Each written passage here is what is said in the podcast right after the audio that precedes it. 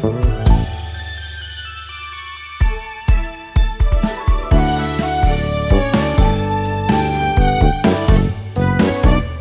everybody. Welcome to RPG Cast, episode 677 for the week of May 20th, 2023. I'm Chris Bertier bringing you this week's show. I'm very late because I woke up late because I stayed up too late modding Skyrim. Joining me, I've modded in the following Josh Carpenter. Hey there. And what's your name? The Um, hell is Cur- your name? No, you're Kelley Ryan. I know your name. I've forgotten Dalendar's name. Jason Ariola. I meant Dalindar, but yeah. Yeah. I stayed up way too late watching Cocaine Bear. I've forgotten Jason Ariola's name. Jason. Awkward. we got two people new to the guest rotation at the same time, and they've merged in my. I'm gonna just say hi. I'm sorry. I've been playing. You. Cocaine Bear, you say? Yes. I stayed up too Uh, Is it good? Yes. It is stupid, and it's um. If you like stupid, gory stuff, yes, it, I, I would say it's good. It's fun. Mm. It's a fun It- watch. it's like on the level. I mean, I don't want to say Birdemic bad, but kind of th- that level of schlock that's f- funny but ki kind of cheesy. I want to see a RiffTrax of it. That's what I'm yeah, waiting for. no, it it begs to be riff tracked. I think it's one of those movies that when you would, you know, back in the uh, olden times, you would go to The a video olden store and all of the new releases were checked out, and you're like, I guess I'll watch Cocaine Bear, and then end up like, I that was never kinda no. I that was never a thing I did. oh, all the good movies are out. I'm gonna rent a bad movie. No, why would I spend good, I money on say a bad good. I movie? said new releases. Uh, Whatever. Like, go get a video Hey, I video spent game. a lot of time at Hastings watching renting movies. What are you watching movies for? You go there to get video games. What's wrong with you? Well, I did Ugh. both. R.A.P. Hastings. I Yeah. miss you so much. Me too. The my Hastings that's like two miles from my house is now in urgent care. I'm like, oh, what a world. we we, um, we used to go to Hastings on Saturdays even before I did RPG cast because it was like a town um in a town a couple of uh about an hour away and it always drove me nuts because it seemed like all their stuff was overpriced but I I still wanted it and then there Yeah. was the then there was the time that they wouldn't give me Dragon Quest Heroes half off because it was half off anything sixty dollars or above and it was like fifty nine ninety nine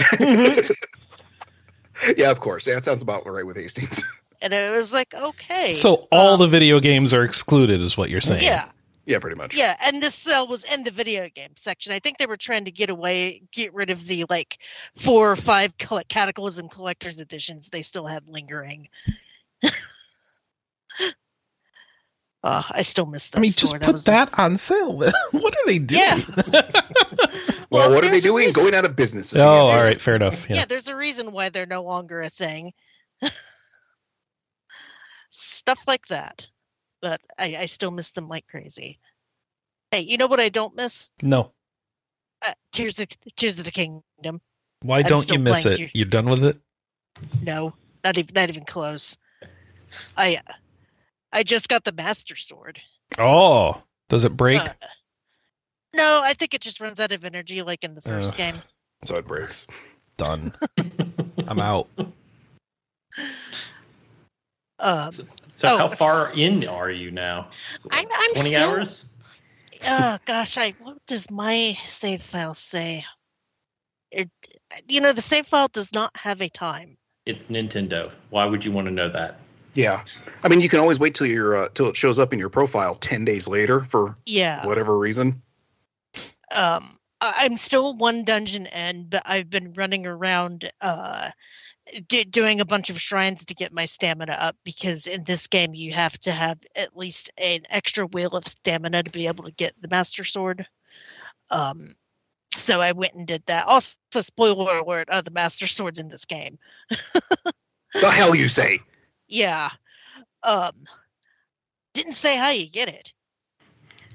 It's kind of neat how you get it this time around. It's a little bit more epic instead of just you know getting a bunch of hearts and go pulling it going and pulling it in the uh Korok woods. Um but no i mostly spent a, spent a lot of my time this week doing shrines and trying to upgrade my armor because my um, stealth. I, I prefer the stealth set because it pretty like if you get it up to at least level three, it pretty much makes you makes you invisible to most enemies, um, which is nice because you can get a sneak strike on them and and one shot most enemies. Um, there's Does that then also allow you to ignore encounters when you don't want to. Oh yeah, that too. That that's a plus. Um, because they're enemies are tough in this game. Um, they they hit a lot harder. They're a lot more aggressive. Uh, some of them are a lot bigger in manner. Like I don't, Josh. I don't know if you, well, you're still on the tutorial. I forgot. There there's Yeah. like big three headed dragons that the description even says you know don't take on alone because you get uh companion characters in this game.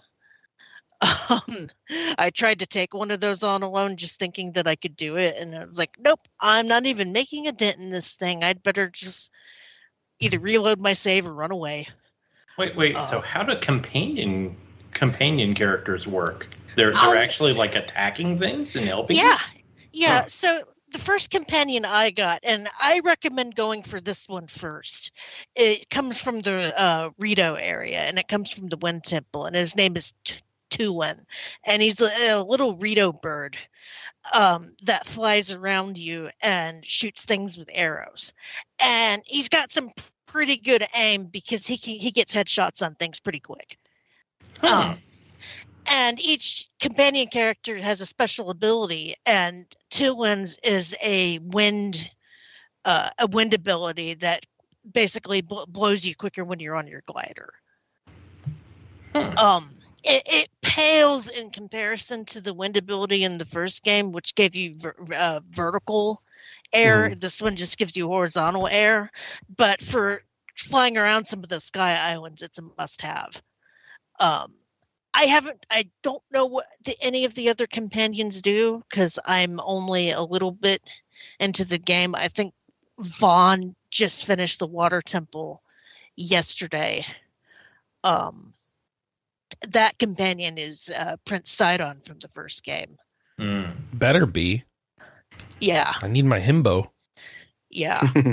um, I think he does like a water shield, is what Vaughn told me, and I had I don't. Can know you what ride the, him? uh, Can you ride him? Can you ride him? Uh, no. That's the one thing people wanted from the first game. Dude, C- C- Chris, this isn't. it's not the one thing they wanted. Fair enough. Yeah, Vaughn says that he's on the way to do the Gerudo dungeon right now. So I imagine that. that So I'm confused. gonna You talk about fighting dragons, yet all I see on YouTube is people farming scales off dragons Well, or there- there's- spikes. There's good ones and there's bad ones. Oh, Uh, I see. the bad ones are the three-headed ones, and they will wreck Oh. your shit. Oh, like uh, like Zelda One first dungeon boss. Okay, yeah, I Nice. think they're Oh, even the same name. Uh, Ge- Gelox? sure. Like I know the old Zelda names that they made up for the manual. I mean, a lot of the Gleeok says Vaughn. yeah Gleeok. Sorry. Um, well, yeah, a lot of the these are just basically old school uh Zelda na- or Zelda names, like the like likes are back. I don't know No, if remember- no, remember no. Of course Oh. I do. Do they take your shield? No, they just spit you out. Yeah, those things are. Vaughn says kinda- they do take your shield. Oof. Oh, they do. They But you, prob- when you kill it, you get it back, right? I think better. you kill it. No, they steal enough? your crap. They steal all Oh. your crap. Do you have to kill it and then you get it back? Or sometimes you get it back. No. I hate. Do you understand the trauma that like likes caused me in the first Zelda game? I had to be. I had to mature as a person before I would be wi- unscared to play Legend of Zelda One because of the like likes. I hated losing progress that much. Mhm. No, I can understand that. It's traumatic. No, no, you stole my thing. I legit had trauma from uh, Link to the Past when I was a little kid because for some reason that first game gave me nightmares, and I had such bad nightmares one night when borrowing it from a neighbor kid that I uh, didn't sleep all night and had to stay home from school. Was there anything in particular that scared you, or is it just the whole thing? I think that opening dungeon where you were going through, where you were rescuing Princess Ellen going through the sewers, somehow got in my head Okay. because I was convinced my mom got kidnapped, and I was trying to go through the sewers and save her, and I couldn't find her, and it was just I w- woke up like completely freaked out. I couldn't sleep for the rest of the night. I was crying and. Yeah, Oh. and as a side effect, my parents were like, "You're gonna give that game back to the neighbors, and you're never gonna play it again." And then when I bought it, found it again at like 15, they were like, "Are you sure that game's not gonna give you nightmares?" Like, guys, I was a little kid back then, and very got and then I played out. it and got nightmares. I got freaked out very easily. but put it this way: when I was a little kid, I couldn't watch Ghostbusters because it freaked me out so bad. Yeah, Ghostbusters 2, the, the painting freaked me out. I was a I was a chicken shit as a child. Yeah. Yeah, I, I was too. And then eventually, you know, at around 10, you kind of grow a spine. So, oh, I was I was probably 15. so, I, I- when I saw Jurassic Park in the theaters, I was 100% convinced that of out of everywhere in the world, it was going to come to my little suburb of Albuquerque and my house specifically, and the T-Rex was going to rip up the roof and eat me. so you can get special weapons from these Gleeoks, but then they break just like everything else. Delightful. I imagine so. Yeah, delightful, isn't it? So then you just don't use them. That's this. That's a solution, That's Chris. great. Yeah. Yeah, it's Or you just, you know, wait till a blood moon and go kill them again. You just farm Oh, them yeah, all sounds great. over and over and over and over and over until the like like steal it. I mean, that's that's basically what I did with the Lynels. Lynel. The, the Lynels, the, the one enemy that should have a boss meter that doesn't, Mm-hmm. because they will also wreck your shit. Yeah, you get Um, good with them. and uh, then you, you see one in the un, the underground area that uh, is gloom filled that will uh, t- take away your maximum hearts. And I, I was like, okay, I'm warping out of here. I am not at any sort of level to take this on right now. Oh, but I, I am still loving this game th- thus far. Even even if both Vaughn and I are kind of annoyed that they didn't really address any issue, and in some cases made made issues worse, like Uh-huh. the uh, weapon breaking stuff. Yes. Oh, yes. I I realize there's an in canon reason for it, but it is incredibly frustrating. Hidden but also, reason. Unfortunately, yeah, I know, I know, Zelda canon's a joke, but um, yeah, unfortunately, like with as well as this is sold and Breath of the Wild sold, I think they're just going to be like, oh yeah, we don't need to learn any lessons. We're doing just fine, obviously. Yeah, I I, see that, and and uh, it came out this week that they sold 10 million copies within three days. Yeah, yeah, they Um, sold more than I think a Link to the Past did. Period. Um, fastest selling Zelda game of all time. Yeah. Uh, so so that they're, they're not taking a wash on this game anytime soon. Uh, no, no, no, no, no. Uh, unfortunately, I feel like our voices it, complaints are just kind of being drowned out by the sales. So it's just kind of like, oh, okay, well, here we go. It's kind of like Pokemon, where everyone's like, look at this new Pokemon game. It looks like garbage. I'm never gonna play this, and it sells more than every other Pokemon game before it. Yeah. And I mean, even if it looks like garbage, I, I played about 200 hours of that and I had a lot of fun Mhm. despite the fact that the frame rate looked like a slideshow. Yeah, But yeah. so, and the textures looked like early PS2, as did the pop in. Yeah, as a Pokemon apologist, most of the time, I, I, I actually checked out of um, which one was I playing? Uh, Scarlet. Yeah, I kind of checked out of Scarlet because I was like, this game is just so rough. I can't do this. s- something about that monster collecting, man, that just dopamine hit all the way through. hmm No, I get that. I, I, I love Pokemon, but it, I don't know. Also, like this generation, I just didn't. Just I didn't connect with any of the Pokemon. Like I was just kind of like, yeah, these are okay. So Yeah, I thought this generation was some of the weakest designs that they've done since Black and White. Oh, thank you. Somebody else who doesn't like the Pokemon in black and white. Oh God, I feel like I'm in the minority most of the time with that. Black and white's the best in the series. Okay, you clearly have only played black and white, but all right. Oh, I've I've said this before that they tried to essentially reboot the series with black and white, Mhm. and because of it, a lot of the designs are very samey from Pokemon that we've had many times before. yeah. Um, so if if you've been a fan of the series for forever, then it they they kind of all are the same, um, or have equivalents from the original series. And and granted that that game has a very excellent story compared to other Pokemon games, but I just find that a lot of the designs are weak. Um, that I mean, Yeah. that being said, two of my favorite ones from that generation are uh, the two Rubbish? cat ones. Oh, No, sorry. uh, Purrloin and. Liepard. Um, I, I bought a couple of the sitting cuties or the plushes from uh, that that generation, Purrloin and Liepard, and the J- Joltik, the little electric spider. Um, people like that one. That one sold out almost instantly. Hmm. And uh, D- Dwebble, the little oh gosh, what is it? Uh, uh, hermit crab with a uh, block block of sand on its back. That one's adorable. oh yeah, that is a cute one. I mean, I. They do have some cute designs in that generation, but a lot of them, like the ice cream, just don't resonate with me. Gee, I can't understand why. You don't like a floating thing of ice cream that just turns into more scoops of ice cream and then a double cone? Or, or the one that's basically three gears. Yeah, yeah, clink, clank, and cl- clunk? I don't know what the last one is. Um, how do we go? from Clinkaroon or Pokemon- something. I don't know. Yeah, how did we go to know. Zelda to Nin- Pokemon. Nintendo complaints, basically. Yeah, Nintendo, not Nintendo- learning their lesson. yeah, Well, I mean, Nintendo not Pokemon isn't lesson they Nintendo. obviously don't need to learn. Surprise? Pokemon is Nintendo adjacent. Yeah, Chris. but it's not Nintendo's development teams. It's Game Freak. No, but they still have a lot of influence on release dates, hmm which is why Pokemon is the annual series. Mhm. Which, um, Kelley, I really appreciate that. Uh, last week you you said as they shit them out every year.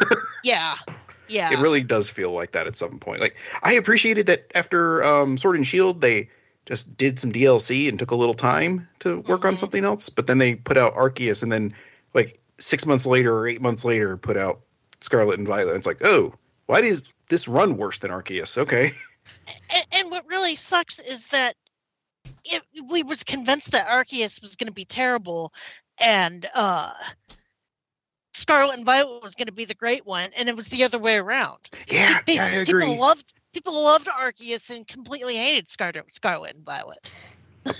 Yeah, a buddy of mine who's like super into Pokemon, um, like I am, he actually hated Arceus and loved Violet or Scarlet or whichever one he got. I was like, okay, we are on complete opposite ends of this thing. I yeah. I mean, that being said, I'm still probably going to buy the DLC because I had Oh. fun fun with my time, and I will too, probably just because I'm a sucker. I wonder if they patched it enough that it doesn't look like a really bad version of Dark Cloud when you're playing it. You know, I don't know. I haven't booted it up in a while. Yeah. um because they they put in a lot of those uh a, lot of those raid fights with some of the some of um what am i trying to say they've put a lot of pokemon that aren't normally in that game like this week i think they had a chespin fight from Mhm. x and y that you could get and they put in some special of the paradox pokemon um several times, but those fights are so hard that I did one of them and I was like, okay, I am not nearly expert enough to play this or to do these fights. And it's really hard to get a group where you can have good players carry you. Yeah. So, Oh yeah, here's the Trojan horse. yeah, I'm, I'm just going to wait for the DLC. I'm curious about the DLC. Oh, yeah, Chris brought up the Trojan horse. The the important question, Kelley, is have you been torturing Koroks? Um, I have strapped some of them to rockets and launched them into this space just because I wanted to, or rather, I thought that that would be the quickest way to get them to their destination. Have you crucified any of them? no, Okay. I, what are you waiting for? I, I am not that cruel. Uh, Have you barbecued them? I, I've also But been no, they waging- die for your sins. Like, um, Mhm. oh god, what's what's the character? I'm drawing Uh, a blank. Choo choo. Choo Choo. There you go. Oh, Yeah, Choo Choo died for your sins. So make make a Korok die for your sins. see, I'm, I'm waiting for somebody to figure out how to gather up every single loose one in the game Oh, and then put them in, a, stick them in a pile, and then do a bonfire. Make a Katamari out of them. But no, most of the time when I see those ones that need to reunite with their friend, I just run right by them because I'm in the middle of doing something else and I don't feel like connecting them? them. Yeah, dealing with them. I'm not really on a Korok seed hunt right now. I'm more on a shrine hunt. Um, though I think I'm gonna start, yeah, I think I'm going to start doing some of the dungeons just so that I can get my posse together and wipe out some of those uh. Um, Okay. Plus, plus I just got plus I just got the master sword. Yeah. I I don't have the patience or the creativity to build some of these things that people have been building. I barely have the patience or creativity to get through some of the shrines. It it it. I, I have to admit, it's just amazing that all the different things that people are building in this game. Yeah, yeah. I, I will say I do like the shrine puzzles a lot better in this game. Um, I feel like they're kind of centered around a theme, and it's and once you pick up on that theme, you can get through them pretty easily. Mhm. Although, gu- guys, if you're listening and doing a puzzle right now, remember you have ascend. You can go through ceilings. Um, people have been forgetting that they have that ability because it's you, you don't. you're just used like to climbing everything from yeah. Yeah, yeah. Um, Somebody made a World War One tank. Okay, I'm kind of in on this. Just is this just like a sizzle reel of all Yes. the stuff people have built? Yes, it is. Yep. Um, but but at the same time, some dungeons, or rather, some of the shrines doing doing the puzzle just feels like I'm cheesing the puzzle. Like I did one last night where clearly they intended you to like launch a ball across a chasm to p- put it in the little hole to open the shrine, and I Mhm. just um got some objects from the previous room and built a bridge across it and carried the ball across. So And- so it's not a satisfying like I I I you know like managed to uh, go around what they were intending. It's it's not satisfying. No, I think I think it's just funny that you're, you're wondering, like, did I? s- I feel like I cheesed that shrine. It's like, did I Um, do this right? Vaughn had one that I that he said that he felt that way with, and I, I ended up doing the same doing the same solution to the puzzle, and we were both like, I don't think that was supposed to be how we were supposed to solve that, but we did.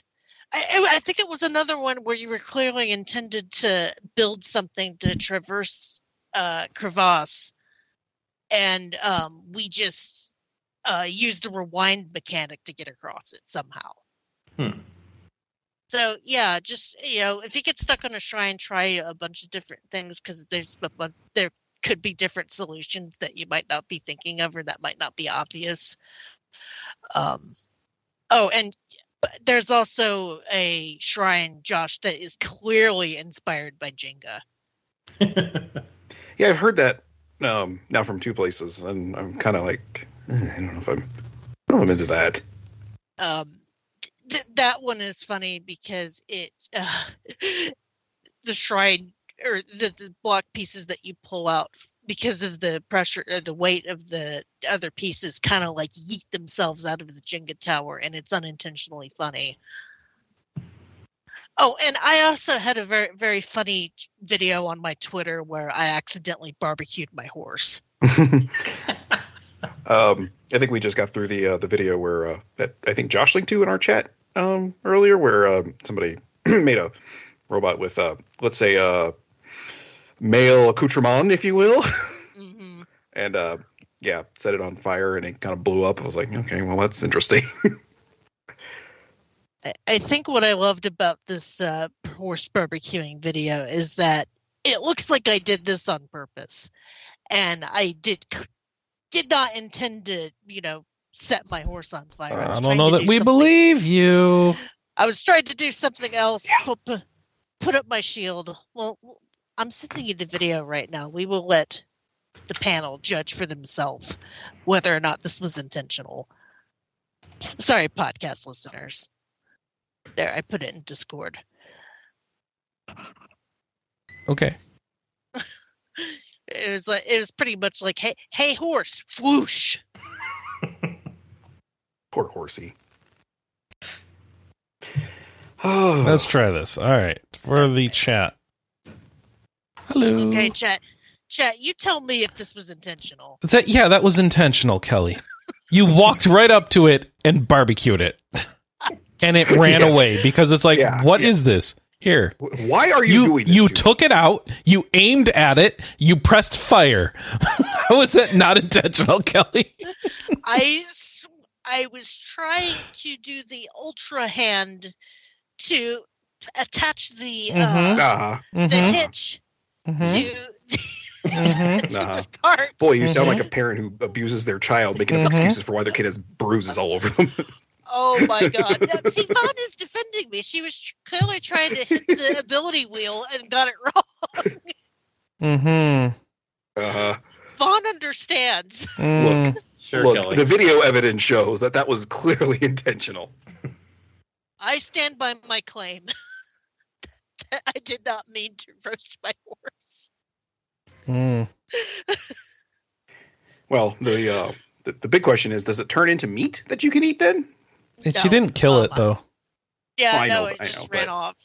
But but then at that point, like, well, you've already half murdered it. Why don't you just finish the job and eat it? at, at least it wasn't a Epona. I would have felt bad if it was a Epona. That was just a random one. Oh, that's okay. I've got like three of them I can send you. Um, so once I made it down into Hyrule proper, I scanned all the amiibo, the little uh, NFC tag things that uh, you had linked to me, and I got Mhm. Epona twice. Yeah. Um, did and then I. it carries Epona over from your Breath of the Wild save, and so I had Epona in there. I'm like, and then uh, my friend has four or five Eponas now. Mm-hmm. I'm like, oh my lord. okay, Well, They're not actually Epona. They just look like them. no, it's totally Epona. You can't even Mhm. change the name. It's the Horse of Legend.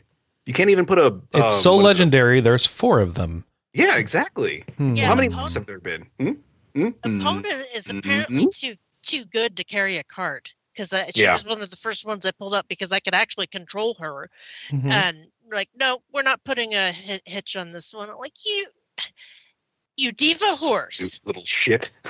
Um, there's also a horse that you can catch in the game that's supposedly a horse god that is like twice the size of your average horse, and that Oh. one you can't do a hitch to either, and that one is part of a quest. Well, and I mean that seems like that would be the easiest one to hitch because it's like, well, you won't even notice that you're carrying this thing. You're so big. Yeah, yeah, but Stupid moody apparently horse. It doesn't The- carry stuff for you. the in-game explanation is that they don't have a hitch big enough. Yeah, In a game that you can craft a uh, a starship, a World War One tank, um, all kinds of crap, they can't make a hitch Mm-hmm. for a big horse. Mm-hmm. In a logical. game where you have magic glue, Mhm. you can't attach a horse to something. where you can crucify a Korok. Mm-hmm. Yeah. Crucify the horse. That's the only answer. Seems like it. Oh wait, you can't attach things to it. Well, whatever. They don't want animal cruelty, just Korok cruelty. Yeah, yeah. Koroks are Koroks aren't animals. they're little forest fairies. They're fine. They'll live. They're fine. They're fine. Yeah, da, da. Uh, uh, also, this this isn't helping my my image as a per- person that doesn't abuse animals. But I Oh did God, here we go, Kelley. You know you don't have to say this. As your lawyer, let me tell you, you don't have to say this I- right now. I I did finish Fuga, and I luckily I did not have to cannon any more kids. Okay, good, good. Now you have to Uh, you know, start I meant- over and not cannon them from the beginning. Any more kids? Yes, yes. That means Yeah. you did. Again, as your attorney, I advise you to cram it quiet. okay, so quick question with Fuga. Um, you so some of the kids from the first game come back in the second game. hmm Okay. So is there some sort of like save file thing that if you cannoned them in the first game and they're dead, do they come back in the second game? Is there like a carryover thing? I honestly don't know because I switched systems. Um, I bought Oh, okay. I played the first game on Switch and then the second game on my Steam Deck so that I could kind of swap back and forth easier without having to boot back out of my Zelda game. But um, the only thing I know about carryover is that they give you some bonus costumes Okay. for save carryover. But because there's new game plus, it's entirely possible. I mean, you're just going to start over. Um, uh, assuming that you played the game multiple times to get the better ending where none of the kids died. Um, See, my goal now would be to play the first one, kill all of the children, and then start the second one, see what happens. That's an ending. the first Yeah. one. Oh, right. Yeah. Okay. uh, um apparently there's five endings for this one and i'm having trouble tr- trying to think of what the other endings would be because there's the good ending where everybody lives and then the bad ending where everybody dies and i just got the normal ending where just a couple of people Maybe die. there's choices to make along the way. Yeah and when you finish when you fin- so we're talking fuga 2 by the way. Um when you finish the first cycle they ask you do you want to start over from the beginning or do you want to start over from chapter 7 um, with all kids alive and all of your progress and that's why i ended up starting because technically the first couple of chapters are just tutorial levels that Mhm. you really don't need to do anymore anyway Mhm. and the fact that they let you start at chapter seven with everybody still alive is great and at the same time i think that it's about where the difficulty spike is Yeah. so um i'm gonna i'm gonna see how that this second playthrough goes i haven't had time to play it this week because it's been all tears of the kingdom all the time but i i feel like that first cycle was only about maybe 10 hours 10 to 15 of course, that, that is also all, pretty much the only thing I played for 48 hours straight. So your mileage may vary. But man, t- talk about take a good game and build what made it. Tears of the Kingdom is wishing on a monkey's paw for a Zelda sequel. Fuga is what they should have done, where they addressed a lot of the complaints and built on what was already there and made it fantastic. Um, Well, I right mean, we now, did get Zelda sequels before, uh, you Yeah. know, direct ones, but I mean, I mean, right now, if we did our game of the year discussion, Fuga would be my Fuga Two would be my game of the year. nice. Okay. Um, just such an awesome little game. I and uh, you know, it, it didn't feel like more of the same, even though it kind of was. Mhm. But I, I just I don't know how to get into it without gushing. It just felt so fun to get go to that world again and have a little bit more of a challenge and have kind of a twist on what they tried the last time. And I, I just had so much fun. I kind of can't wait to do the second cycle. I just need to pry myself from Zelda to, to be able to do that second Yeah. cycle. Kelley, you're doing a good job. Like you, you've been selling me on this thing, and I keep thinking like I need to play these Fuga games. Like more and more, I'm like I really want to play these things just because I like you kind of gushing about them. Not every week, but feels like every week since I've been on the podcast. Well, I mean, to be fair, we did do a backtrack on the first game, so I've still kind of got that nostalgia. But I think Right. the the I first to- game, I need to listen to that. The first game on Steam has a demo that you can Okay. try. Um, And, and both of them are on uh, Game Pass right now. yeah, Oh, sweet. Okay. yeah. At so least on Xbox. I don't know if it's on PC Game Pass or not. Yeah, I've, I've yeah I've got Xbox, so I would go with that probably. I mean, it's it's not the most graphically impressive game you'll ever play, but if you like tactical combat where every every Uh-huh. turn is having Uh-huh. to make a decision, Ah, Then you're talking my language, baby. yeah. you know, you know, no, my like, favorite game is in Tactics Ogre. I clearly don't like making decisions that could affect everything and screw everything up in one shot. Yeah, I mean, like, sh- should I go for that last hit or should I defend? Even though I know that I, I know that this next attack is going to hit like a truck. You know that that's how I Mhm. screwed myself over in a couple of fights trying to get get that last attack in. Um, that's the kind then of you had stuff to you're going stuff kids in the cannon. to. hmm And as a Oh. parent, sometimes you do want to just put the kids in the cannon. I'm just a cat parent. I, I I feel your pain, sort of. as a as a parent of both, yes, I would like to say yes. There are times I would like to stuff my kids in a cannon and shoot them across the city or something. Leave me alone! Please, for the love of God, can I have my own thought in my head for five seconds? No, okay. but that, that's that's all I've been playing. I'm excuse me. I had a frog in my throat there. Mm. Or was it Um, a Korok? It was a Korok, yeah. Here's your seed. Yeah. I, Feel uh, what you get for crucifying me. I I can't wait, Josh, for you to get get around to playing this because I want to hear your thoughts. I know that you've been incredibly busy and have been one, having other games you wanted to finish first, but I'm trying. I'm trying to be good and finish off like a dragon, and because I made the mistake of playing both like a dragon and Horizon Burning Shores at the same, starting them both at the same time, basically. Oh, Josh. Oh, That's Josh. really dumb. Let's play two giant open world games at the same time. That that's Yeah. smart, right? hmm So I've been I've been trying to I, I've been playing more like a dragon. I've gotten to like a, a big boss battle where one of those where it tells you like, hey, you might want to go and do some other stuff before going on and, and doing this big boss battle. So I've just kind of been puttering around, kind of leveling up in that, and, and doing all the all the little weird errata that you know Yakuza games always have. But uh, I, I'm almost I, I think I'm almost done with Horizon Burning Shores because that that expansion is substantial, um, at least in terms of size. Like they Mhm. give you an entirely new map. The whole the the premise is that there is a one of the one of the bad guys from the last guy from the last game got away and he has run off to Los An- what the remnants of Los Angeles is. And so you have to go to this entirely new map and explore the rim- the ruins of Los Angeles and try and, you know, like capture the last bad guy basically. hmm And so it, it's not reinventing the wheel. And it's Horizon is such a weird series because it seems like it does well. Everybody seems to like it okay, but Mhm. nobody talks about this game. Yeah. Do you ever yeah. hear anybody talk? This game, Horizon Forbidden West, sold eight million copies. Have you heard anybody talk about this game? no. There's a VR one.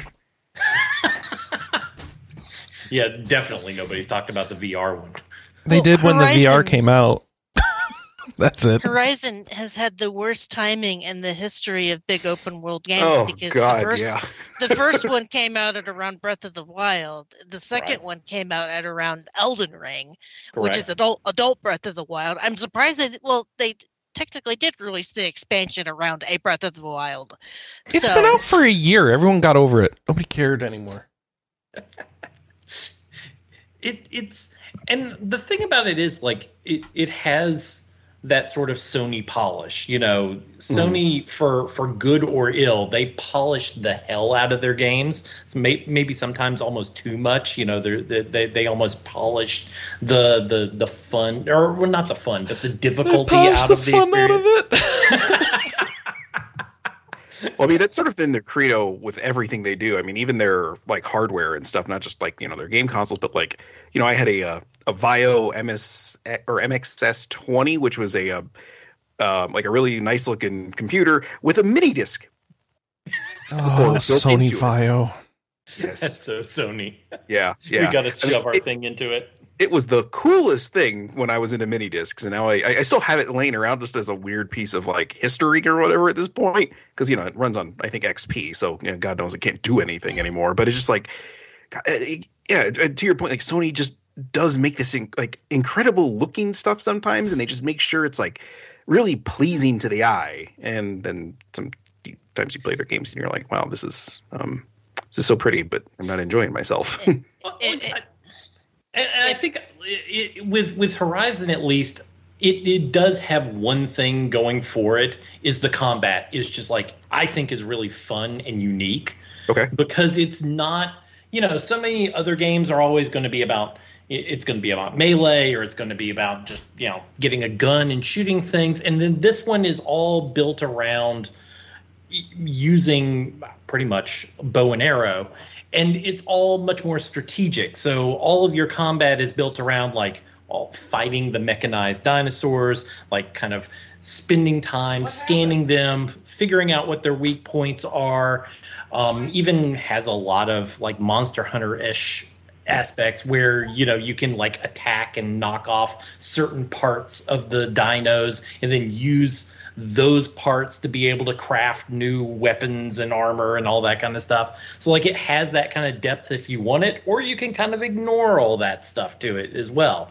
And the combat has a lot of different ways to attack all the different all the different encounters. Like you can you can go you can do stealth you can set traps you can use that as a way to attack enemies. You can just kind of like you can basically get sort of a uh, a bow and arrow machine gun and just kind of like figure out a place to get to where the enemies can't get to and just like wail on enemies. Like there's a lot of different ways you can go about all the different encounters. Like the combat is kind of the core of what makes horizon like good and interesting Mhm. the story is you know the story is just kind of like fine and it, it falls into that polished thing like it, it's good it's competent it's very well acted it's also something like like most summer blockbusters do you really think about the story you know like five minutes after you uh, get out of the theater no Yeah. not really Yeah.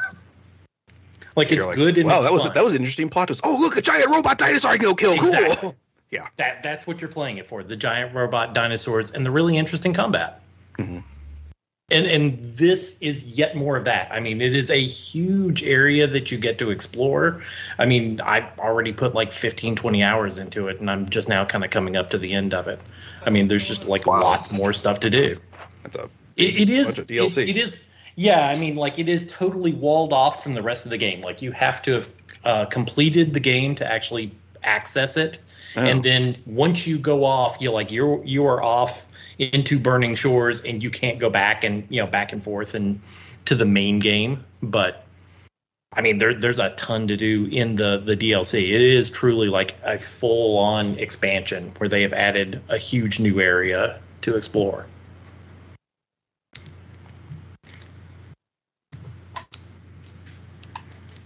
at some point I need to boot up that first game and give it a go because I think it's I got it for free um, as part of that uh, instant game collection thing that they were doing for the PS5 when it Oh launched. right, yeah. So um, I've always been curious about these games. It's just that oh, they always come out at bad times when something more interesting in comes out. Yeah, I'd be curious to see what you think about it since you're you've kind of gotten into Monster Hunter in the past few years. The, the I, I imagine it probably I imagine the combat probably doesn't hold up to the people who are really into Monster Hunter because it's probably not quite as technical as Monster Hunter. But it Mhm. kind of like it really it works for me because I'm not sure I'm looking for that kind of like the the the, the sort of technicality that you, there can be in Monster Hunter combat. Well, I'm probably the most untechnical Monster Hunter player that's ever played the game, so I should be okay. There you go. I, It's a good way I- of looking at it. yeah, I, my my Monster Hunter technique is uh, press X until the monster's dead, which not, not a lot of my party members appreciate because you Kelley, know. we need to do this. What? What? What? I'm just pressing X. What do you want? So, So, uh, yeah, Josh, let me ask you. Uh, so, uh, kind of the impression I've gotten with Horizon is it does a lot of things well, but nothing particularly like stands out. So, is it sort of like one of those things where it's like, oh, like this is pretty good, this is pretty good, this is pretty good, this is pretty good, but nothing is like, like top level sort of stuff. You know what I mean? It, it, that that is an extremely good uh, you know description of it. It is almost everything in the game, save maybe the combat, which is the only part that really like rises above. Everything in there is extremely competent. It's a very good three out of five.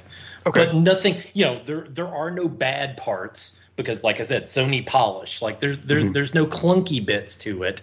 But there's nothing there's nothing in the game that really like stands out other than just the actual concept of fighting robot dinosaurs and the combat itself. Okay. Do you Any- need more than that? No. Don't- from what you've told me, told me, Josh, you need to keep a car battery around to charge your PlayStation controller when you play Oh it. my gosh. Yeah, there there is that part of it. You know, it's Uh-huh. the Sony first party game. Could you say that again? Oh, No, we can't say that again. So it's a Sony first party game, and they just go absolutely bonkers with like trying to make sure that you know like every single possible thing that the Sony controllers can do, we're we're going to do it. So Uh-huh. you know Oh, we're going to use that speaker, we're going to use all the haptics, we're going to use all the things so that you feel the tension when you're pulling out the bow. All that garbage, and the, of course, your battery life is just absolutely terrible Like Yeah, I was gonna say I the- can only get about two play sessions, and my my controller's dead. I was gonna say the I, that is one thing I've not been impressed with Sony with was their battery life on their controllers lately. It's, terrible on the PS5. It's just oh, terrible. great! It was really it was bad enough on the PS4. I forget what I was playing on the PS4, and in one session I drained the battery, and I was like, what the, oh, okay, cool. Guess guess I guess I'm not here to play, huh? Thanks. Playing Horizon last year kind of forced me to buy a second controller and, Oh, and one of the charging docks, just because I would have to do it like every single night. It happened multiple times where I, I'd sit down to play and my controller was completely dead, and it was so frustrating. Yeah, see, like that's the nice thing with um, you know, like going with this. I guess the Switch is technically this generation, or is it the la- whatever? It doesn't matter. Oh. Um, you know, like yeah, yeah, let's not get into that mess. Um, you know, like the Switch Pro controller, like that battery lasts for weeks. I don't know Mhm. how they managed it, but also it develops drift just like the Joy-Con. So yeah, my, my Pro controller, as I dug it out for Tears of the Kingdom, I was like, why is Link walk? Oh God, are you kidding me? This Oh no, controller. you drift. You got drifted. Yeah, yeah. Pretty much every single one of my Joy-Con, but a single pair of them has developed drift, and it's incredibly frustrating. And now my Pro controller is doing it, and I was so I'm using the Pro controller just to scan the amiibo in, and then I just go right, or I'm sorry, the plural of amiibo is amiibo. Um, anyway, uh, scanning the amiibo in, and then going Yeah. right to uh, my my Fusion A Pro controller or whatever. It's basically just like sort of like an Xbox controller, but with a competent D-pad.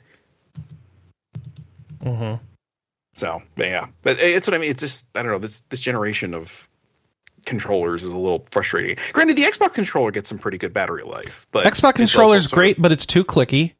PS5 controller's great, but its battery life is terrible. Mhm.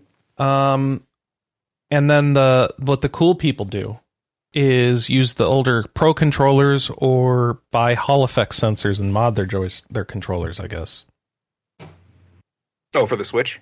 for anything, Hall Oh, okay. effect is the way to go because you can't have drift See, I was it's all um, when I magnets.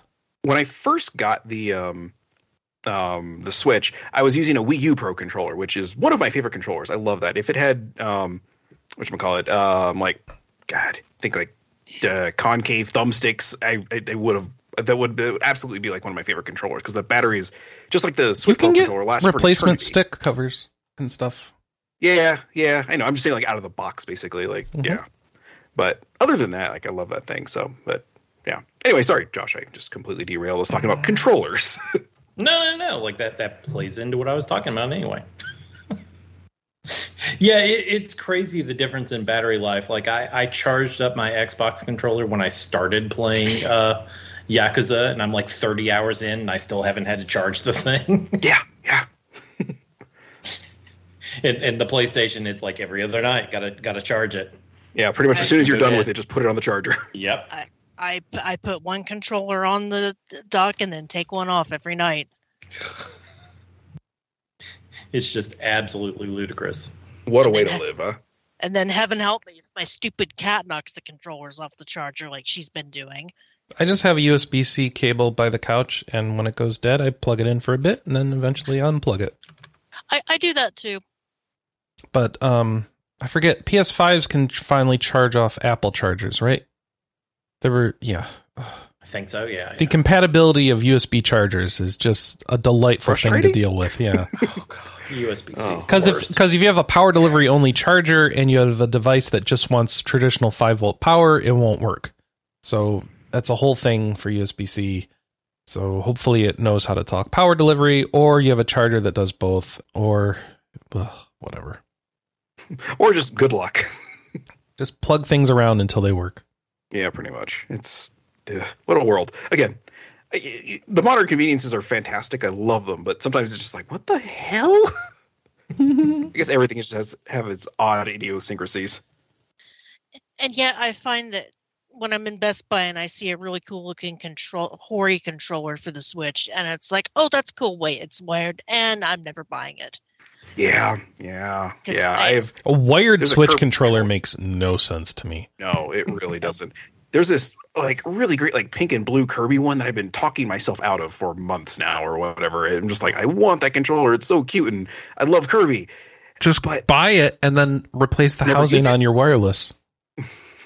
You got to do modding. You got to mod your Oh. controllers, bud. Oh, oh, Chris, I am absolutely inept with that stuff. You don't want me touching Well, I didn't say it would look nice. Well, yeah, okay. That's or work after that either. Apparently, with It won't me. work, but you know. Hey, you know, that's not the point of it. It's just supposed to look cute. Mm-hmm. I should just buy a skin. That's probably what I should do. Just pretend like it's 2005 and buy a skin for it. Oh, I dug up my first, my original Xbox, and I forgot I put a skin on that thing. Oh God, Jason! Oh, Jason, 22 year old Jason, what were you doing? They were pushing it. They had they, they had the little you know fronts for the Xbox. You know, it was. A oh, I'm thing. talking, I'm talking Xbox, not the 360, not the faceplates. Oh, Yeah, no, no, no, no. I'm, I'm, I'm talking about a skin. Like I've got this like blue and black skin on it. I'm like, why did I do this? Oh, Jason, Jason at 22 years old, 40, 40 year old Jason, like I have a word with you. I my copy of Sonic Forces came with a uh, controller skin for the um, Switch, and I still have that on my original gray Joy Cons. Sonic and Shadow, and the a little thing for the uh, oh, what's that thing? The the thing that holds the two the two Joy Cons together that I never use because it's Oh, too yeah. The little dog, the little doggy thing. Yeah. The dog controller holder. I don't know what it's called. I have like some 3D printed ones for one handed use. So that, Mhm. For Oh. when I was going through my surgeries. Um, yeah. Yeah. Oh, you know oh, what's oh, Chris, could I pay you to make me some of those? I don't have the, the printer. I had to have a friend make them. Oh, okay. Um, you know what's really fr- annoying is Kelley that has a you know, um, well, yeah, I Vaughn's using it at the moment, so that's why I didn't speak up. but Vaughn and I both upgraded our switches this year, the OLEDs, Mhm. and they have really nice designs on the Joy Cons and the dock, but they didn't bother to design anything on that thingy that holds the two Joy Cons together, and for some reason that annoys me. It's it's like why didn't you guys you know go full hog and design something on that too that go, goes with it? I, I know it's petty and it's such a first world problem, but it still annoys me. Mhm. Anyway, Oh boy. Yeah. was uh, ugh. Jason? I don't think you said what you played this week. Um, no, I mean, we've kind of talked about it in a roundabout way. I've been I've, I've been playing Tears of the Kingdom, and I feel like I am in this weird minority of I am just not enjoying it. I so um, sort of in my head last night while I was sitting there playing um, what I kind of went over to, um, which is Kirby Return to Dreamland Deluxe. Um, I thought of maybe what we could do for a question of the week is Have you ever gotten into a slump where it just feels like you can't find anything that you're enjoying? Because I have been with I, I've been struggling with this with uh, we, we talked about it earlier with Pokemon um, Scarlet, and then Metroid Prime Remastered. I tried and I just bounced off that. I gave it five hours, six hours, and just like I, I don't enjoy this. I see that it's well designed. I'm just not having a good time with this. And Tears of the Kingdom now. I'm just like I, I'm just not enjoying this game. I, I the only reason I really, well, yeah, You're not allowed to have that opinion. It's the Zelda know, game that everyone likes. okay, I love How it. dare but you. here are my other dissenting opinions, maybe perhaps about it, my critiques, if you will. hmm Um, so like I've been want like the whole reason I bought it was because I saw an article in Eurogamer that talked about dungeons are back. There's like legitimate dungeons in this. I was like, that is all I wanted. I wanted Breath of the Wild, but with real dungeons that it- it- not just four of them, I guess. I wanted like real Zelda dungeons, and I am I don't know six to eight hours into this thing, and I still haven't stumbled on one. I, it took me so long to get out of the tutorial area because, as we talked about in the um, when uh, Kelley, you were talking about I you, when you were talking about Tear, Tears of the Kingdom, and we were watching some of the videos on the stream. I am not creative or like eh, eh, mechanically engineering inclined at all. Like I look at stuff, I'm like I, I don't know how to like manipulate the physics and get this thing to. So a lot of my solutions has been I'll just build a bridge, I guess. because yeah I, I a lot of the stuff i just look at i'm like well how like how how long can i get a bridge um i, I came across this korok over by um like a horse stall and it was way over there and i had Epona and i went to you know hook up the uh hook up the the cart to drag it over there to its friend and no it wasn't there so i just grabbed it and walked it over the like you know half a mile in in game and just sat there and i was like wow this is this is frustrating Yeah, I mean it's it's a valid solution. I've I've mean, yeah walked a couple of them over to their friend because I didn't feel like building something. It's just I, yeah. I know the ahead, Josh. feeling about not not not being creative enough because I was playing the tutorial section of Uh-huh. Tears to the Kingdom, and I got to this giant lake, and I'm like, okay, I'll swim across it, and I start swimming and can't make it, and I was actually stuck for like 20 or 30 minutes before I finally realized, like, oh, there's stuff over here, and I can build a boat. I felt like an idiot there. Mhm. Yeah, see, I, I- I feel like you have to have some sort of like, you know, like creativity, like recognition of things that you can cobble together. And like my brain just doesn't work like that. I, I look at this stuff and I'm like, okay, well, I guess I just need to make a bridge. Like that's just my solution for everything at this point. And it's kind of frustrating because, like, like I said, for me, it's just I can see like why people enjoy this for sure, but I, I just this is not what I'm not what I'm wanting. Like I liked Breath of the Wild, and I think I talked about this on an earlier episode at some point. But the whole reason I've never gone back to Breath of the Wild is I'm terrified of going back and the magic being gone. I loved my experience with it, but I have had no real desire to go back to it because I feel like if I play it again, I'm going to see the seams and how all the you know how the fudge is made and all that, and just like I don't I don't want to like ruin the experience in my brain of like this was a magical experience that I adored for like a hundred and something hours in the Wii U. And then I come back to it, start fresh, and I'm like, oh, that's right. This is frustrating. This is frustrating. Okay, I don't really like this. I don't like. Oh yeah, the dungeons in this thing kind of suck, and there's only four of them. Okay, so and and I yeah. don't blame you. And I wonder if that article misspoke because I think there are only four dungeons in this game, but there are caves, and the cave. Some of those caves are freaking huge. yeah, I've been in a couple of the caves. Oh god, I hope I, I hope I didn't just get sold a false bit of goods. Thanks, Eurogamer. Yeah.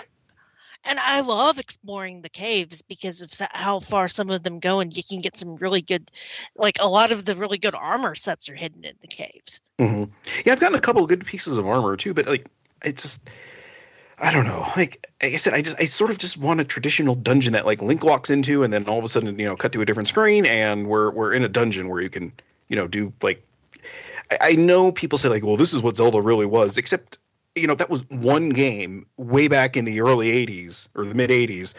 And every other game since then has been, you know, this other structure the, the, that, um, you know, Link to the Past basically set up. And every, not Yeah. every, but most of the Zelda games since then have been that. So that's for me, that's what Zelda is. And then coming to Breath of the Wild, it was a nice change of pace, a breath of fresh air, if you will. And this is just, yeah, I know, I'm sorry, I was awful. I should just see myself off the podcast for that.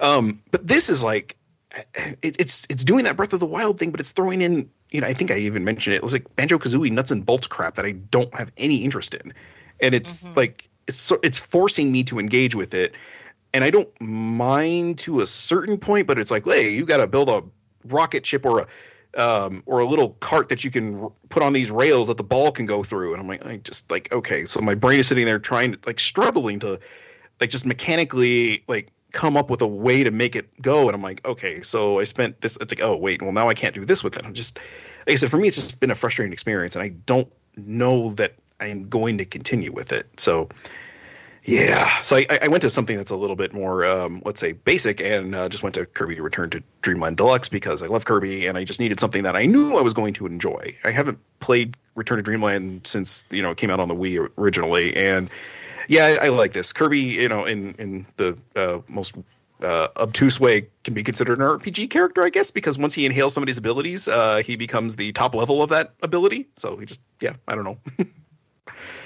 uh, but I mean, it's it's a fun little you know side-scrolling platformer. It's it, if if you're in for a side-scrolling Kirby game, it, you know what you're kind of getting into. It's it's great. I love the art style. They really like.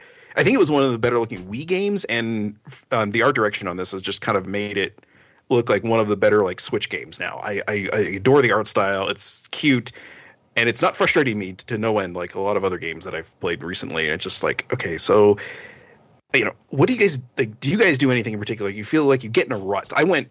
God, almost a year without playing video games for the most part, and then came back to it after a friend of mine had bought um, Dragon Quest VIII for me for Christmas, and that kind of brought me back into it. And then I played Shadow of the Colossus, and then you know since then I've been like back in like hard, and now I feel like I'm kind of like not losing interest, but it's just like I've, I've played three games that are normally like I know I enjoy the series, and then I just like bounced off of them, and it's I don't want to say it's frustrating, but it almost feels like am I doing something wrong? Am I just not into games anymore? But then you know then I play Kirby, and I'm like no, I still like video games. It's Do you cool. even Just- game, bro? No, I don't. Oh, I just have them Um, sitting on my shelf, or collect their soundtracks on vinyl. I've uh, I've I may have said this solution before on the cast, but when I'm in a rut, I go to back to something that I knew that I loved and try to feel the magic again there. Okay. And I don't I don't know if that would work well with you for you or not because um, you said that you worried that the magic not being there anymore. Well, Um, I, I um I just meant for Breath of the Wild, like the Oh, magic okay. of, of, of that experience not being there anymore. Like, you know, um, Josh knows this pretty well. I put in a hundred and something hours into Tactics Ogre Reborn, so clearly it's like a, it's not that I'm like losing interest in video games, but um, I, I just you know I I'm like maybe I should just go back to playing that and go through a few of the paths and kind of rekindle it for me, or you know my my um let's say like chicken soup game is um, a link to the past. Like that game has always been a comfort food thing for me. I've, I've i love that game and anytime like i've been in a like emotionally like in a bad place like i go to play a link to the past. Like my wife will come in sometimes see me playing it she's like are you okay? And it's Oh, like wow. it, it, it's it's a 50-50 toss up of of i'm not doing good emotionally or mentally and so i'm playing this to kind of get myself back on track or i just want to play a link to the past because it's my second favorite game. So and it's a lot shorter than tactics ogre so because my my go tos for gaming reds tend to be Final Fantasy VI, Wild Arms, um, F- Final Fantasy One if I uh, if I want something short to play, Mhm. and uh, any of the Shining Force games on the Genesis. Um, one, ones that really captivated me when I was a kid and are just my comfort games. So yeah, I mean that that's an excellent game or question of the week. I think Yeah, let's even write if it we down. have asked, um, even if we have asked variations of it in the past, but nothing wrong with going going to it. What is Every your episode could be comfort game? first episode What game is your comfort food? Yeah. Get down right now. Yeah. Um, we we didn't get any responses Oh, for what last week. Is your palette cleanser game? That's good. I like that one. yeah All right. Nobody came up with a, a nickname for Sam, which I'm not surprised, but what a, we just had no idea what to ask. I was listening to that. I was trying to think of something. I'm Like, moving I- on. I, Yeah. I got nothing. I got nothing. yeah. Nothing that's airable for this show, probably. All right. yeah, yeah. So is it time for news then, Kelley? I believe so.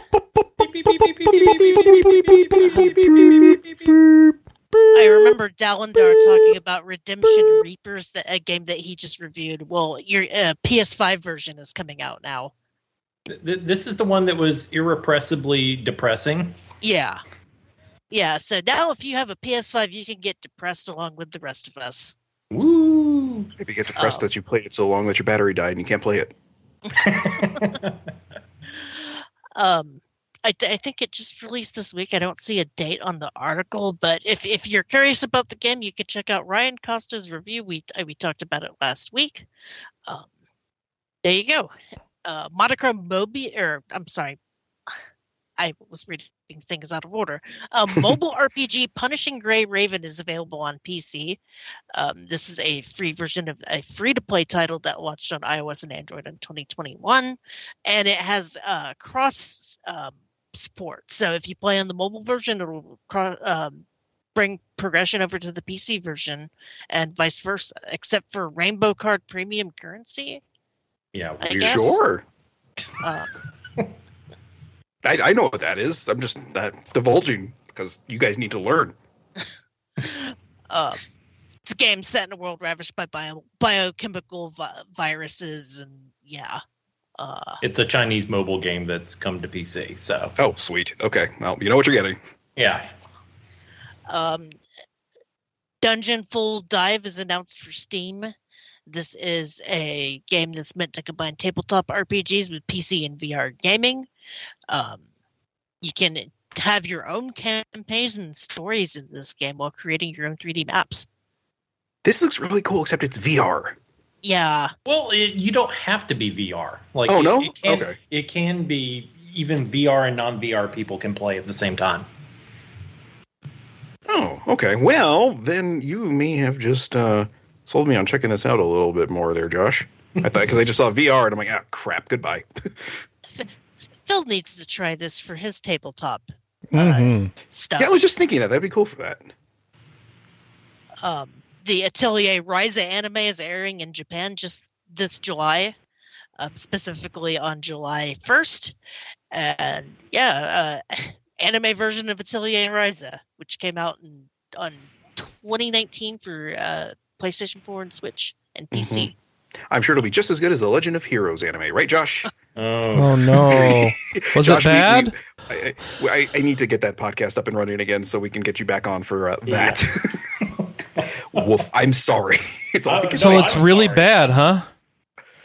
yeah, it's not. good. Oh. Yeah, everything Josh has told me, it's like, you know, you guys don't need to watch it. I'm like, no, we, we do. I mean, granted, in the pantheon of video game movies, maybe it's not as bad as some of the others we've seen. So, Well, well, you know that that's some low standards there. yeah, yeah. Low bar to limbo under, right? Um, if you guys were looking forward to WrestleQuest that was supposed to release this month, well, Yeah. it has now been pushed to summer. Oh. You know what's funny is like I was my son was just watching um, one of the Spider-Man movies and the one that had uh, um, Randy Savage in there. so as soon as I saw this, I was like, oh, that's weird. Okay, that's weird that that came Oh. up, and he's in this game too. Bonesaw is ready. Yep. Is that one? Yep, they- yeah. Yep, that one. Um, they decided to move the launch so that they could do a little bit more polish and stuff, which you know, extra polish is always good. Um, they say that they believe it's the right choice to, um, with respect to their players, and yeah, so they they haven't given a specific release date yet, just that it's been pushed. So, um, we will probably have more news about that at a later date. Uh, Amazon announced this week that they're working on a Lord of the Rings MMO. and that's about it. Will will it break computers as well? Do you I want don't it to? know. I th- I thought that there already was a Lord of the Rings MMO going, or is that one dead? There no, no, they just expect everyone to move to this one, I suppose. Okay. I don't know. I mean, does Amazon does Amazon basically just buy the rights to the Lord of the Rings franchise? Or okay, oh, that's what okay, I thought. yeah, that's right. So the, Yeah. I guess this went along with it. Mhm. Wow. Okay. Well, good for them, I guess. uh, Spending billions on a TV series that nobody remembers uh, two months after it airs. Granted, I mean Disney Plus spent how much on Willow, and it's pulling that. So Yeah, I just read that just now, and it's like, oh, I kind of wanted to watch that. Now I don't. yeah. Um, now now it's just a tax write off. um, Life Sim RPG Mirthwood has been revealed. Uh, So I think I skipped the story when I was re- trying to redo the stories earlier. It is a single player title with pa- players creating their own adventurer, and you're a refu- refugee from a war torn continent, and it's an open world life sim game. Hmm. Um, it's I say, available so to wish. Oh, Oh, with combat, huh? So it's kind of like um. Oh God, what is it? Um, um, um, um, um what's the the Harvest Moon spinoff? Um, oh, Rune Rune Factory. Factory. Rune Factory. There you go. Yeah. Um, it's available to wishlist now on Steam and will be released on PC in early 2024. Hey, I've had Rune Factory on the brain because that's our next backtrack. Oh, nice. Oh. Um, doing the original one? Uh, four. Four. Okay. This art It's not- style is like for this Mirthwood game is like. I don't know that I like it, but I don't know that I hate it. I don't. I, I- I don't know. I mean, yeah, it doesn't look great, but it's not awful looking. It's not, um, you know, upsetting to my eyes when I look at it. When I was watching the trailer, the trailer seemed kind of serious for Yes. a life sim game. But I mean, if you're a former mercenary, Yeah, I mean, coming from a, you know, what, what it, how did you, a war torn continent or whatever? Like, yeah, I mean, obviously it's going for some dark, edgy stuff, but so it's like, um, yeah, it's like Rune Factory, but um, Edge Lord Rune Factory maybe. um, Wild Hearts has a new monster in it called the Alpha Sap Scourge. wow, It- cool, fantastic. we don't even have a video of it, so you just it sneezes uh, pollen and sap that be can, that can be collected to make new weapons. So I guess use your imagination. Maybe All three of you that are still playing that game, go for it. I mean, I think it's neat that they're supporting it. Yeah, no, that's great that they're supporting it. I just, it's like everything I've heard is just like it's middling at best, kind of. It's like Mhm. why don't you just go play Monster Hunter instead? It's much better. Yeah. Um, Pathea Games Newverse reveals Project Me. This is a spinoff of the life, the crafting life sims My Life at Portia and My Life at Sandrock, and this is supposed to be more of a uh, building game. Um, takes place in the same setting, but you're the governor of a new settlement, and you cu- customize the home and manage the town of the settlement. Um, I guess the you can sign up for an alpha play test on the official website um, to ch- check it out until June twentieth, and it's in development for mobile platforms right now. So Hmm. you can have fun with that.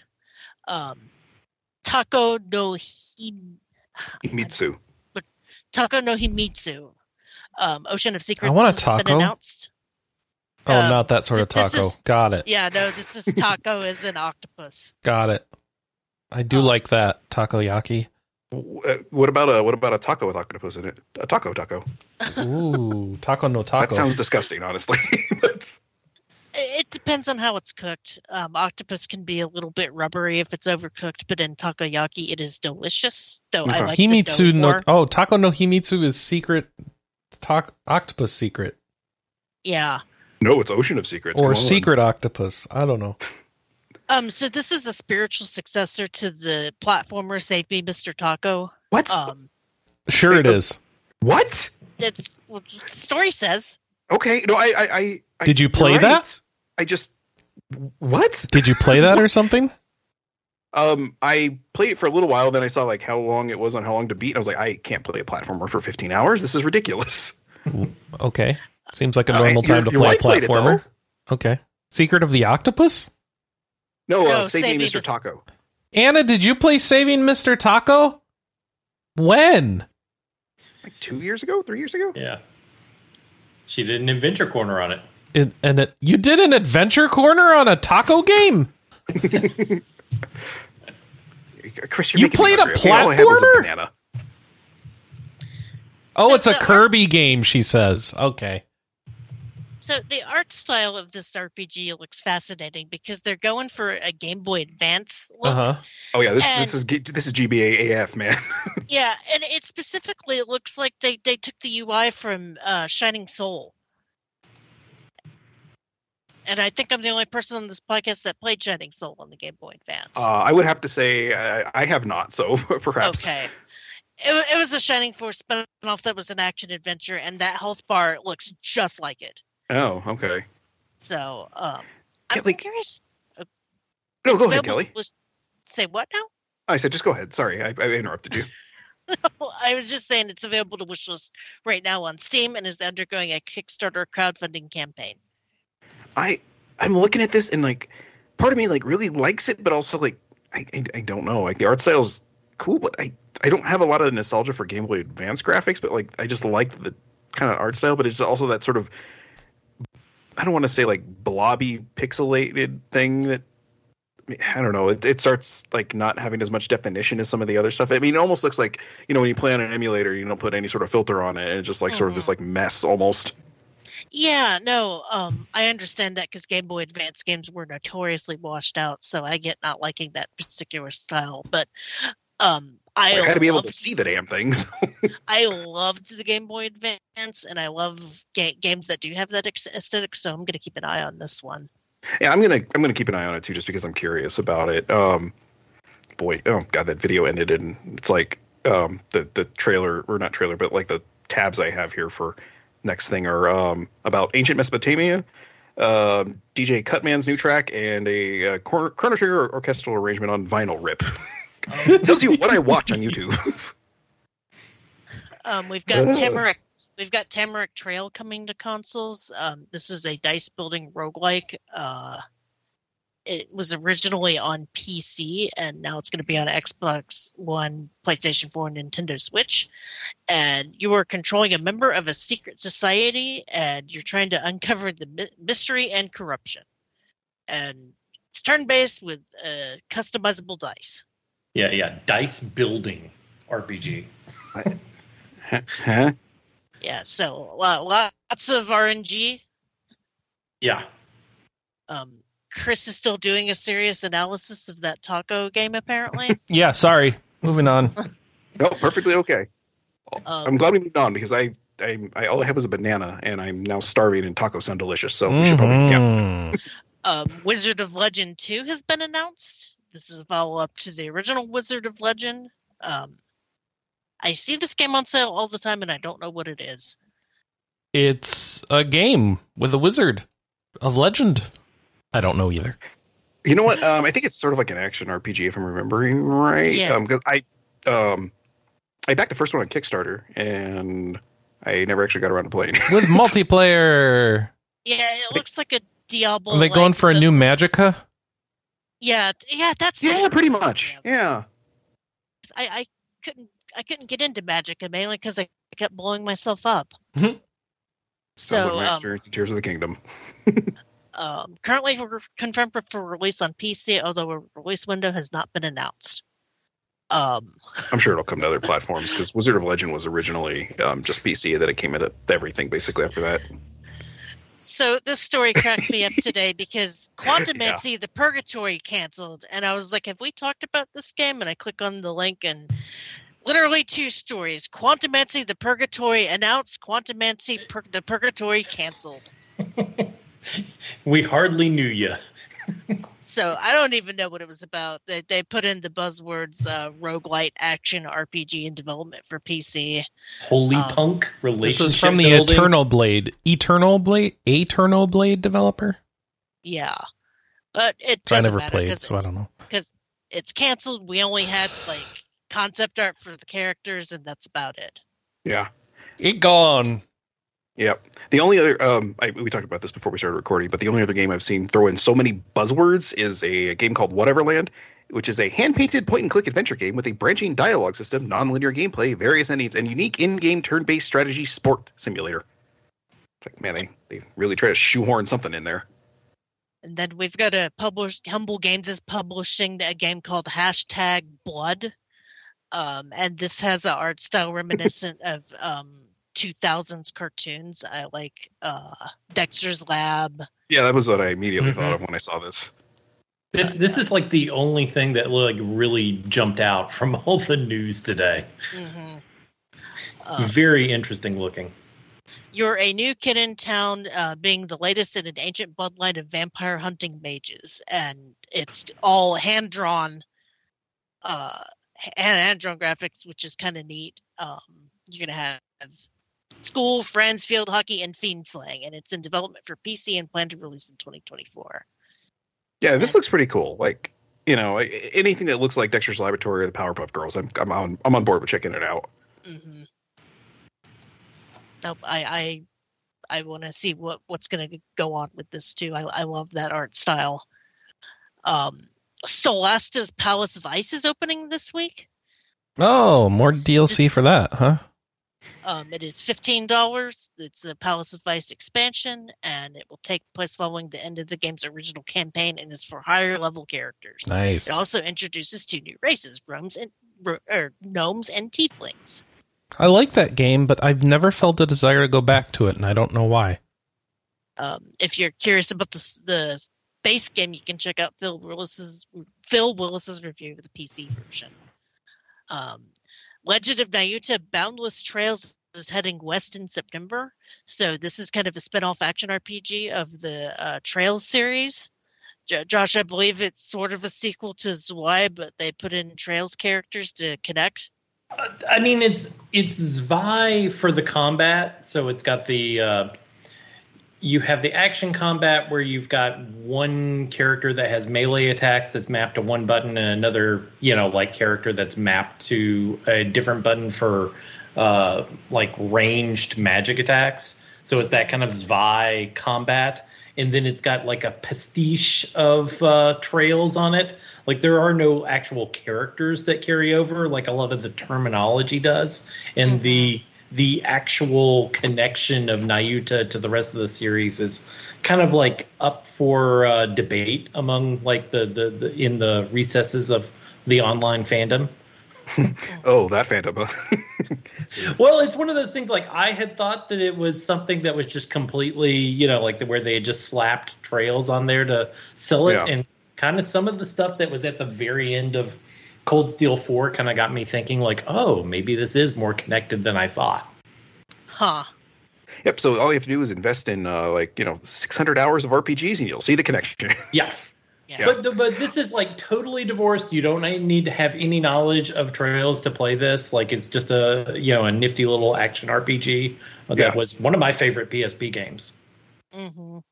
Yeah, the, the the combat looks astounding. Like like Yeah. they uh kind of kind of took the Ys engine and cranked it to eleven. Yeah, I was gonna Mhm. say this looks a lot like Ys 7, and that's that was sort of my not my uh, entry, but it's the entry that got me into Ys and then turned me into a Falcom fan. So yeah, Oh yeah, and I guess the original game was called Nayuta no Kiseki. So Yep. for some reason, Uh, I thought that the slapping the trails was an an American thing, but I guess not. No, no, no, no. That this was Japan. oh no, Okay. yeah, Fal- uh, Falcom's got like two IPs that are worth a damn as far as sales go, and they they try to make sure you know that that's what this is. Well, you can check it out on September 22nd, 2023 for the PC, PS4, and Switch. And I I think I pre-ordered this when they announced first announced it like 2 or 3 years ago. So, it's finally coming. yay. Um, Jagged Alliance 3 is releasing in July, specifically on July 14th. Uh, it is a- Wasn't this announced like a decade ago? I don't Ma- even know what the Jagged Alliance series is. Uh, PC games apparently from like late '90s, which I I don't even remember them. Um, I uh, think they came to, or I think they came to PS2 also, if I'm remembering. been. I remember. Well- I swear, I remember selling them when I worked at GameStop. I appreciated the honesty in the uh, trailer where they were like, "Oh yeah, the first game was awesome, and the second game was awesome, and then there were a bunch of spin-offs, and we don't talk about them." maybe maybe that's what came to the PS2 as the spin-offs. Then maybe that's what I'm thinking of. It, it looks very XCOM. It does. It looks. I, it looks interesting anyway. For if you're into that XCOM sort of thing. Um, we've got a Lords of the Fallen reboot, which is launching in October. Just what we Uh, needed. It So- looks amazing, um, which is weird because the original game was like mediocre. Well, I guess it depends who you ask. Some people really liked it, um, but it wasn't as well received as like Elden Ring. And this one Mhm. looks incredible on an order of Elden Ring from a graphical presentation. Who knows if it'll be good? Yeah, because Yeah. and why is it a reboot of a game that already exists from not that long ago? Yeah, couldn't you just call it Lord of the Fallen 2? mm-hmm. They they did at one point, and now they've come back to this. Oh, really? Okay. Oh, that makes every bit of sense in the world. Okay. It looks So it's going to come out on October 13th. Um, there are pre-orders pre-orders for the game available, and they also have a physical collector's edition um, that comes with a physical copy of the game, a 10-inch Dark Crusader figurine, a metal display case with LED mood lighting and remote control. A collector's steel book, a double-sided poster, a set of art cards, and a hundred-page physical art book. And Okay. that mood lighting, I, I'm just reminded of the uh, Pink Floyd Pulse CD back in the day that had the blinking light. I don't know I- why. I, I- I think that's a new one. I don't think I've ever seen mood lighting in a collector's edition before. Yeah, that's a, that's a that's a new one on me, and it might be the last time we see it too. I can't imagine this is going to be a start of a trend or anything. And then finally, Monochrome Mobius is releasing on PS4 and PS5 in September, on September 5th um, in the US, and then September 8th in Europe. And this is a spin-off of the Utawarerumono series. Only Oh, okay. tur- turn-based instead of strategy. It, it's prequel, so it's Oshtor who was in the first, who was in the uh, other games. So it's it's him before those two games. Ah, I see. Um, the, the gameplay looks pretty fun. It does. I need to get around to playing it. I'm I'm behind on my Utawarerumono. Oh, you you've played the uh, tactical games? I played the first one. I haven't gotten around to the second one. Ah, because I have them for my PSP uh, or PS Vita. I just haven't had a chance to get around to them yet. Maybe- Very interesting story. I really liked the story in the first game, and it kind of Hmm. ends on a cliffhanger. And for whatever reason, I've never gotten around to the, playing the second one. give give me motivation to charge up the Vita again. I'll bet it's deader than a doornail right now. It, it's they're also out on uh, Steam, and they work on Steam Deck. Oh, Ooh. okay, cool. Maybe we'll just do that instead then. I mean, granted, yes, I, I I love my Vita, but Yeah, the tactical part's pretty good too because they they redid when they brought the games to console. They uh, contracted Sting to basically do the tactics part for them. Okay, So the, okay. so the tactics is pretty decent too. Okay, and then, yeah, I, I have a lot of people. Josh, I trust your opinion on tactics because yeah, I mean that was kind of how we sort of became friends. Is uh, you know, you you and Jonathan kept saying uh, Tactics Ogre is better than Final Fantasy Tactics, and I was like, I want to be these two guys as best friends now. Guy, I, it's like the only two people in the world who feel this way. I feel like sometimes. I I'm ch- chicken the Taco Bell commercial. Why not both? Oh no, I don't like- get me wrong. I, I like Final Fantasy Tactics. I just I just think or Tactics Ogre is just leaps and bounds better personally. But I I, I feel like my, my opinion is like, like my cats. I like. I can't pick favorite. I pick favorite because I like them for different reasons. mm. oh, see, I totally pick favorites. That's fine for me. Your cats have picked a favorite. yeah, it, it ain't me. I can tell you that. I'm nobody's favorite. In fairness, we do at least have a definitive version of Tactics Ogre. We don't of Final Fantasy Tactics. Like Sure there we is do. no, there is Just- no, there is no like. Here's the version of Tactics or Final Fantasy Tactics to play. Like you know, the PS1 and the PSP versions both have their own like pluses and minuses. Yeah, yeah. The PS ones is mostly the trying to grasp the story because that translation was a little rough around the edges. I need to go Um, through the the huge uh, like fan hacks of the PS1 version where they've hacked in like the the PSP parts, but you get the gameplay from PS1. The, the- Okay. You know, like there are some people out there who have tried to create a definitive version of it. I need to Yeah. dig through those sometime. I Oh. am really amazed Square has not really done more with Final Fantasy Tactics because it's like tactic. I mean, okay, this was before Square, um, you know, scooped up. Um, I, I don't even remember how they ended up owning Tactics Ogre in the first place, but um, you know, like Tactics Ogre was on the Super Famicom, and um, then the PlayStation, then the Saturn with voice acting, which was the, a weird choice. Um, you know, and, and then the PSP, and now you know, Switch, uh, PS4, and PS5, and PC.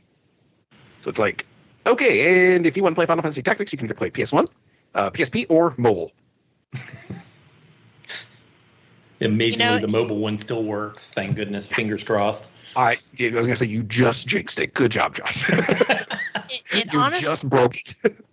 it honestly makes me wonder if Tactics Ogre sold well and if they will, or how well Tactics Ogre sold, and if they want to recapture that with uh, Final Fantasy Tactics. I don't know. Like all the all the stuff, all the tea leaves coming from you know like the financial reports sounds like that uh, Square is going to be transitioning more towards uh, like you know big AAA releases rather than Yeah. their their their last year or two where they've been doing lots of you know smaller stuff has not done well for them. I did my part. I bought three copies of Tactics Ogre. So I even got the new Star Ocean. I tried to help. yeah, I did too. I, I even I think I talked about it on my very first podcast here, and yeah, boy, oh boy. It's Star Ocean. What do you want? Uh, Well, yeah, you know, I, I- I wanted what I thought I was getting at first, which was, um, you know, the voice actors not taking it very seriously, and then it turns out no, they are. Ugh. I wanted them to be in on the joke. Yeah, and apparently it, it seemed like it at first, and it's like, oh no, this is just bad. Okay, Well, we know uh, Final Fantasy 16 is going to sell like gangbusters. yeah, yeah. Um, I, I I mean, that, just- that might even get me to get a PS5 for God's sakes. I mean, I, I, I still want to remodel because I, I, you know, I, I I don't live in a huge house, but I, you know, I have a, there's only so much room I have in the house, and the PS5 is, uh, you know, The, the PS5 gigantic. does not look good anywhere you put it. No, I no. mean- I, I'm wondering if I can put it outside, maybe in a little box, and this way nobody sees it. I mean, Vaughn bought one uh, several months ago and has not installed it yet because we cannot figure out a place to put it in our entertainment center upstairs. Jeez, I- That's how does unwieldy fit. it Yeah, is. yeah. That was I. I did the same thing. I was looking at measurements of it. I'm like, oh, this doesn't fit in anything I have. okay, cool. Ooh. But the Xbox Series X does, so I guess I'll just do that. Uh, I j- of course, Square is the same people that whined about Tomb Raider not selling well and it made Oh like what God, six million. I, I know. I know. Yeah.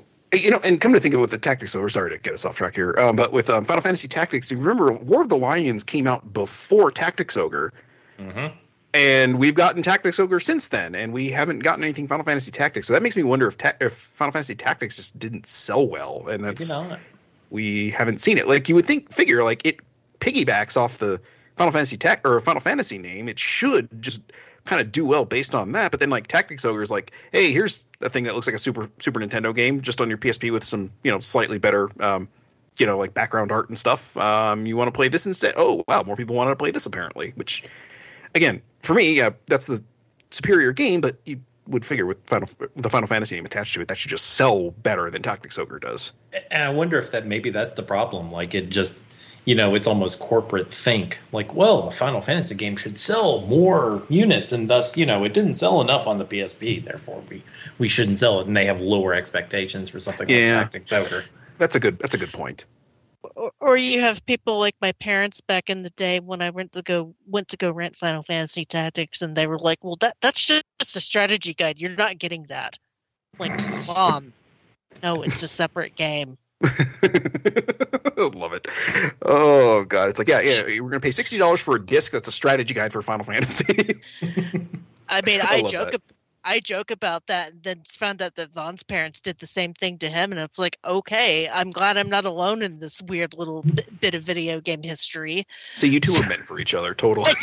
Yes. it's like the only two people on the earth that I happen love to, and it's like you found each other. It's awesome. I, I guess side question of the week: Did your parents think Final Fantasy Tactics was a strategy guide? I love that. You know what? Screw my question. That's way better. Uh, no, yours is better. Yeah, I, I ju- so I, I have a confession to make. When I uh, first played Final Fantasy Tactics, I had rented it, and my brother and I were banging our head against the wall trying to figure out how to get through that first fight, not realizing you can add in more characters. So we just had Renz in there, and I was like, "How are you supposed to do this horse shit? I give up." And, and then, uh, yeah, like we rented it again a few weeks later. Like, oh, you can put more. Ca- That's how this works. Okay, Yeah, it I was felt not no- real, real dumb. notoriously not very noob friendly. Ew. Uh, you can tell it's a slow release week. I mean, everybody wanted to get out of the way of Breath of the Wild. Is anything coming out? yeah. Here's what we got for you. Yeah, a Star Trek adventure game, which looks like it might be terrible, called Star Trek Resurgence, coming out this week. Um, the trailer originally from two years ago looks much better than the more recent footage, so should be Chris, that interesting. is being very kind when you say might be terrible. Mhm. the Lord of the Rings Gollum is an, another adventure game coming out this week, but you know it's Lord of the Rings, so that's a, a, a RPG, right? Sure, of course. That's what- Cassette Beast is hitting Switch, Xbox One, and Series X. Um, People like that, right? Yeah, I think so. Monster. an- oh, you know what? That's another one I bounced off of. So yeah, I played it for like ten hours, and I was like, I think I'm done with this. I don't know if I like it. Hmm. Aw. Monster Menu: The Scavenger's Cookbook might be for you. That's from a Nippon Ichi software game. That's for PS4 and 5 and Switch. And then Mia- Miasma Chronicles is out this week, as is Fairy Fencer F Refrain Chord, which is that Mm. new Fairy Fencer. That Miasma Chronicles. Every time it comes up, it makes me think of that. I think it's like me, meow. I forget, but it's a PSP RPG that came out. And It's like meow. Um, it's a tactical RPG. I Yeah. I know which one you're talking about, and I played it, and there was a very weird game that ended on a cliffhanger that we never got. Oh well, of course it did. Which one? Miasma? Or, oh, the other No, one. mi- Okay, the one that makes him think of. I can't. Meow, me- me- me- I give up. It doesn't matter. I Yeah. cannot pronounce it, but yeah, it, it. Believe it or not, that game was more like a, a Tales of game with the action combat, just terrible. And I don't know why I finished that game. because you were looking for something to do on your PSP. Ooh. Yeah, pretty much. PSP Yeah, no, games. I know- I feel everyone's favorite hobby. Listen to it whir, whir, whir. That's how you know that game is pushing that PSP to the limit because that UMD is spin, spin, spin. Yep. Load times were terrible. Boy, when uh, Tactics Ogre got into the Vita, that made things a lot easier. it's like, oh, this loads a lot faster because I didn't I just listen to a disc sitting there spinning. All right. And uh, Yeah. yeah, we don't have any. um Yeah, no editorial stuff. Yeah, yeah, yeah, yeah. I thought there was a Cassette Beasts review, or did that come out last week? That was last That was week. last That was week. last. Okay, okay. Well, Yeah, I think everybody's playing uh, Zelda, right? Yeah, Um, pretty much. I, I might be going back Or to bouncing. the link to the past, just to just to, just to, you know, as the question thing goes, like just trying to get myself back into like a okay, I need to like recenter myself and just I don't know. Like I said, I I want to I want to like Tear, Tears of the Kingdom, but he's just I am not, and I I don't know. It it's probably just me. There's nothing wrong with bouncing off a game, man. Hmm Especially if it's not driving with you. But there's so few games out. What am I gonna do? Sorry. Um, our, our question of the week this week is what do you do when you're in a gaming funk? Uh, like I said, my, my go-to is to go to go to a game that I love the crap out of and try to refill the magic. Um, but your mileage may vary. Some people just kind of take a break and go do something else. I've been reading a lot more. I, have chewed through like three books in the last like few weeks, and um, I, I do it while listening to vinyl. so Oh, there you go. and it's all video Combine game music, so I don't know if that helps.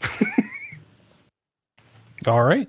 So with that, write us in, uh, and you can also load up the web, our website www.rpgamer.com, and from there you can get the show. And you leave a comment in the show thread. And you can go to Twitch, twitch.tv slash rpgamer, and subscribe and watch YouTube stuff, or YouTube stuff, Twitch stuff all week long, because we do Twitch streams. And I don't know what's up next on our Twitch stream because our schedule's all weird now. But um, just stay tuned and be alerted and get the notifications, and then you too can enjoy RPG goodness, uh, like watching Peter play all this Crisis Core stuff, or Anna do something. Because every time it seems like a different game lately. So, um, yeah, she finally stopped playing Tactics Ogre. so Mm-hmm. Mm-hmm. So yeah. Uh last time was Persona 3 Portable, which was cool. And then I brought up a Koromaru plushie for her to to hold while she played. So Aw. yeah. All right, with that we're gonna call it. Uh write in, answer the question of the week. What's your game fun game funk game or your uh your palette cleanser game? And we'll see you next time right here. Twitch.tv slash RPGamer or RPGcast on your favorite podcast store. Bye everybody. Bye bye. Bye bye. getting tacos. Goodbye. No exploration in Metroid.